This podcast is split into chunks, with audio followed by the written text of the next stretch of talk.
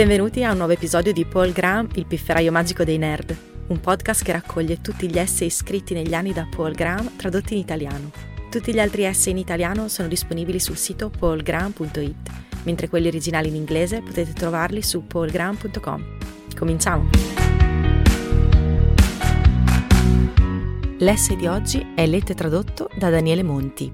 Il titolo originale è Could VC be a casualty of the recession? Ed è stato scritto da Paul Graham nel dicembre del 2008. La versione italiana si intitola I VC potrebbero diventare vittime della recessione? Probabilmente, come di solito accade nei periodi di crisi, i finanziamenti da parte del venture capital si ridurranno un po' durante l'attuale recessione. Questa volta però il risultato potrebbe essere diverso. Il numero di nuove start-up potrebbe non diminuire e diventare così un problema per i VC.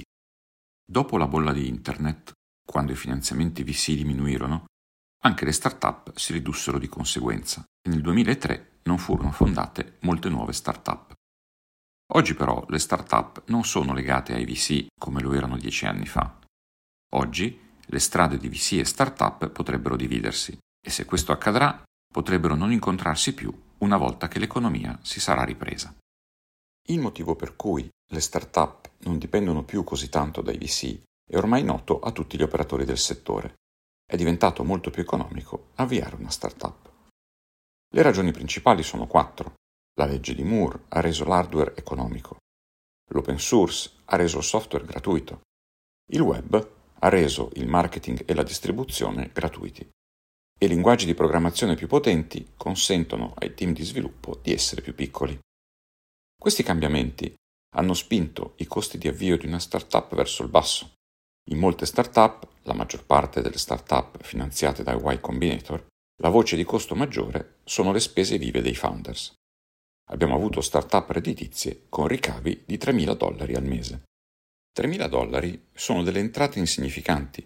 Perché dovrebbe interessare a qualcuno una startup che fattura 3.000 dollari al mese? Perché, sebbene i ricavi siano insignificanti, questa somma di denaro può cambiarne completamente le necessità di finanziamento.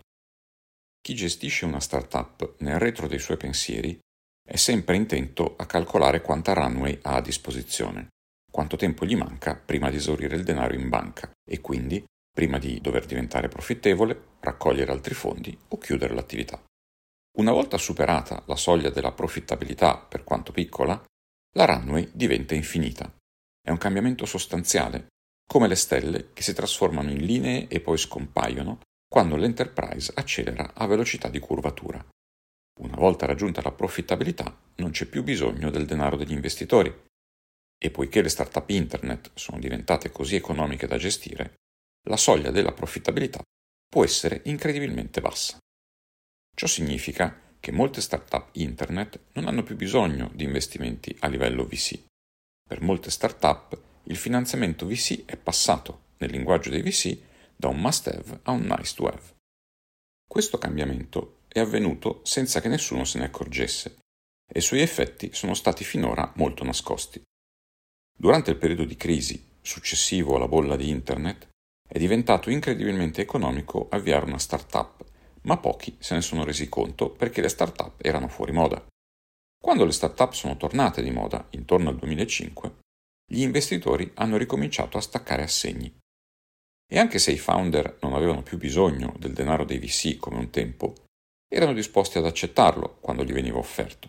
In parte perché c'era una tradizione di start-up che accettavano il denaro dai VC, e in parte perché le start-up, come i cani, tendono a mangiare quando ne hanno l'opportunità. Finché i VC staccavano assegni, i founder non sono mai stati spinti a testare il limite di quanto poco ne avessero bisogno.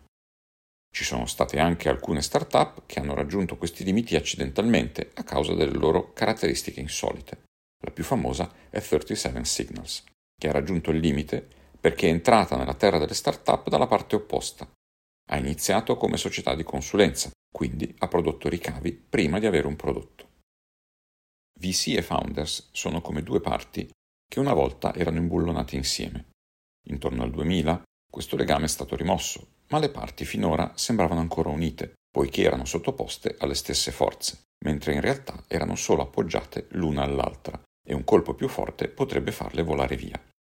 L'attuale recessione potrebbe essere quel colpo. Data la posizione di Y Combinator all'altro estremo dello spettro, dovremmo essere i primi a vedere i segni di una separazione tra fondatori e investitori, e in effetti la stiamo vedendo. Per esempio, anche se il crollo del mercato azionario sembra aver reso gli investitori più cauti, non sembra aver avuto alcun effetto sul numero di persone che vogliono avviare start-up. Accettiamo richieste di finanziamento ogni sei mesi. Le domande per l'attuale batch di finanziamento si sono chiuse il 17 ottobre, ben dopo il crollo dei mercati, e nonostante ciò ne abbiamo ricevuto una quantità record, con un aumento del 40% rispetto allo stesso batch dell'anno precedente.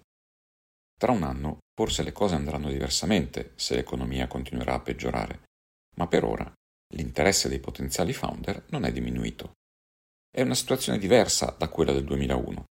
Allora c'era la sensazione diffusa che le start-up fossero finite e che si dovesse semplicemente tornare all'università.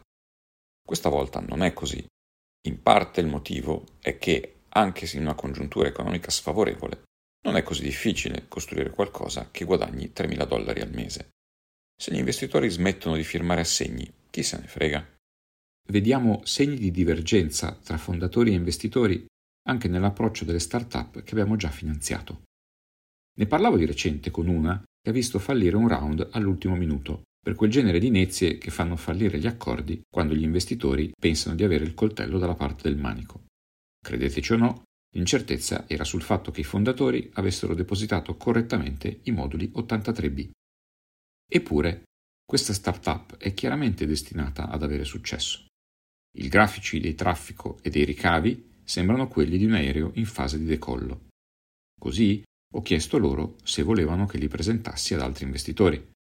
Come a grande sorpresa hanno risposto di no, che avevano appena trascorso quattro mesi a trattare con gli investitori ed erano molto più felici ora che non dovevano più farlo.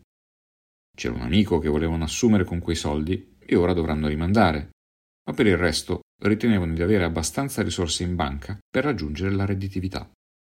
Per essere sicuri si stavano trasferendo in un appartamento più economico e in questa situazione economica scommetto che abbiano fatto anche un buon affare. Ho percepito questa sensazione di gli investitori non valgono la pena da parte di diversi founder di YC con cui ho parlato di recente. Almeno una startup dell'ultimo batch estivo potrebbe non dover raccogliere fondi dagli angel, figuriamoci dai VC. Ticket Stumbler ha raggiunto la redditività grazie all'investimento da 15.000 dollari di Y Combinator e sperano di non avere più bisogno di altro. Questo ha sorpreso anche noi. Sebbene YC si basi sull'idea che avviare una startup sia economico, non avevamo mai previsto che i fondatori avrebbero fatto crescere startup di successo grazie solo a un nostro finanziamento. Se i founder decidono che i VC non valgono la pena, questo potrebbe essere un problema per i VC.